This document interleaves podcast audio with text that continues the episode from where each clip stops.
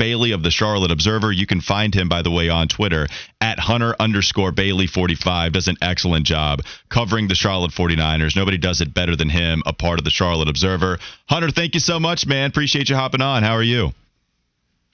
I'm doing well, man. Hope you are. Yeah, we're doing well. Thanks for having me. Yeah, absolutely. We appreciate you hopping on with us. I, I just want to know the process for you.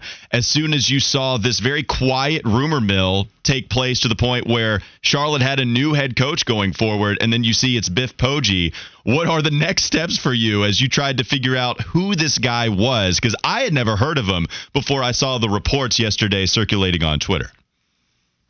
Nah, I got a text like couple of minutes before, and I read the name, and I was thinking, okay, this is a sandwich. Like clearly, I want no tomato on this. I, I had no idea who this guy was, so immediately started googling. I'm gonna find he has no Wikipedia page, and then obviously Bruce Feldman dropped the news, and from there we went.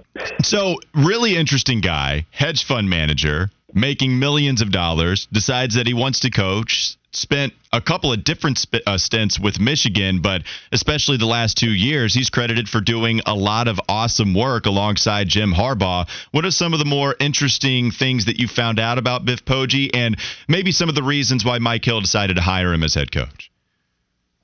Yeah, definitely. I think the most interesting thing about him, obviously, mentioned the multimillionaire hedge fund, and that's an aspect I'll get into in a second, but kind of how he built up the program, St. Francis Academy in Baltimore. So he spent, I believe it was 19 seasons with his alma mater, which was Gilman High School there in Baltimore as well. And they won 13 state titles in 19 seasons. From there, he moves over to St. Francis, pours in hundreds of thousands of dollars, paying housing and tuition for the players, paying the salaries for his teachers, putting all of this money into the program to really build like a dominant powerhouse in high school football. And you see, I mean, like the 2019 team that he was the head coach of, they had 13 Power Five commits on the roster. They sent kids to Michigan, Alabama, Tennessee, Mississippi, so many different programs. And all of that was just in a very short amount of time. Like to come up from that program, like all of the, the work that he put into that to give back to the children, the kids there. I think that's really what Mike Hill saw and kind of the what he was willing to do for the people he cared about and what he was willing to do for that program. I think Mike believes he can bring that to Charlotte and especially with the 49ers making this move to the American. I think that'll be really interesting to see like what aspect of that he can bring here to the Queen City. Hunter West Bryan here, and I was going to ask you as a Charlotte kid coming up, I always said that if Charlotte had a program that was D1, they would have been high on my list to go there.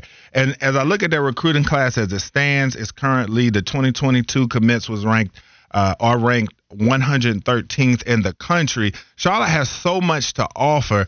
Does NIL and things like that hurt a school like Charlotte? Or from what you've heard or seen, is that not an issue with the 49ers and they can afford to get some of those recruits that they want? As well as what have you seen as two parts? What have you seen as far as just recruiting, the issues there, and why they can't get more talent and more depth there in a city like Charlotte? Yeah, I'm actually going to answer your second question first. I think with the other Power Five schools and even Group of Five schools in the state, you're talking North Carolina, NC State, Duke, App State, Coastal Carolina, and obviously Clemson, South Carolina aren't too far away. And you look at programs like that, and it's easy to see why they're getting a lot of these recruits talking about the tradition and the history with the program. Vice Charlotte, who's just been around for 10 years and is just now making a move into, I guess you could call it a Power Six conference. When you're looking at that, that's kind of the recruiting disadvantage that I see. But then the like further recruiting grounds that are Charlotte, there's a lot of talent right here in the backyard. And I think, as you mentioned, NIL, especially in college football now, plays a huge factor in that. And when you look across the Charlotte 49ers roster right now, there are no NIL deals. We've seen we've seen guys like Elijah Spencer, guys like James Foster make T-shirts, and obviously they're trying to make money and profit off their name, image, and likeness and you know as they should, because a lot of these guys are going to be playing on Sundays. And when you look at it, if Charlotte could get some form of that NIL and really take that next step, I think that would be huge for the program. And then bringing in a guy like Biff, like there's no reported accurate number of his net worth, but I mean, he said in the interview he's he's doing all right and multi-million dollars to back that. So if he is able to pour some of that money into the program, whether it's through NIL deals with his players or getting players in the door, whether that be from the recruiting ties, from the high school success, the HBO documentary, The Cost of Winning. He's done an E60 documentary. Like there's so much buzz around his name. It kind of makes me feel silly for not knowing who he was until literally yesterday.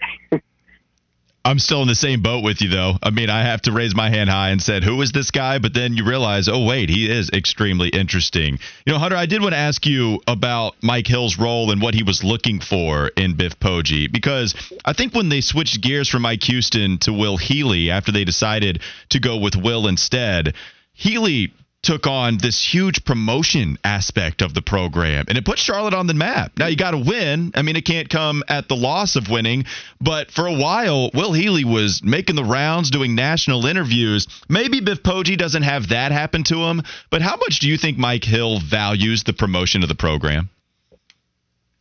Oh, I think it's huge, and you and I have talked about that quite a bit, I, and that was really probably the best thing what Healy did for the university is, I mean, if there was a podcast, didn't matter what time it was, a radio show, a TV appearance, like he was, he was going out and he was doing as much of that as possible, and he really kind of owned that CEO moniker for Charlotte. And I think moving in the direction of Biff Poggi and Mike Hill, like I asked him about it at the press conference after the firing of Will Healy, of okay, now that you've made this move a lot of coaches tend to go, or a lot of athletic directors tend to go in a very different direction. Like, do you think you guys will obviously do something like that or stay on a similar path?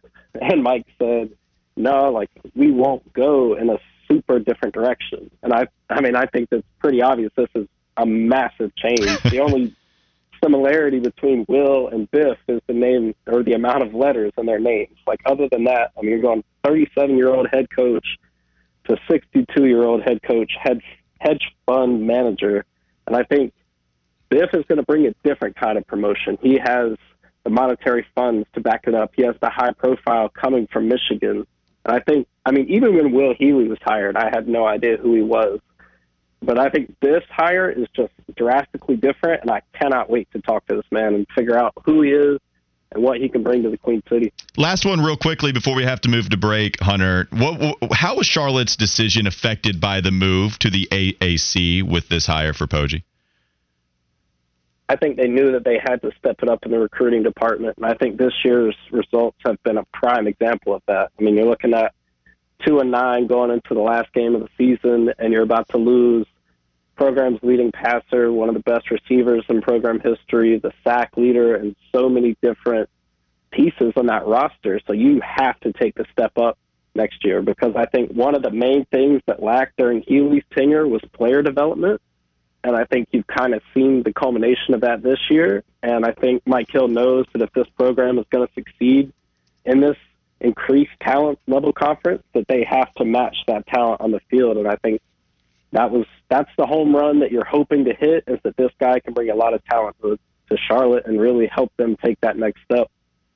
Hunter Bailey does such a good job covering Charlotte 49er athletics. Go follow him on Twitter at Hunter underscore Bailey 45. Also, make sure you check him out on the Highway 49 podcast. Hunter, thank you so much, man. We'll try to figure out what this Biff Poggi guy is all about and talk a little bit later. Thanks, Hunter.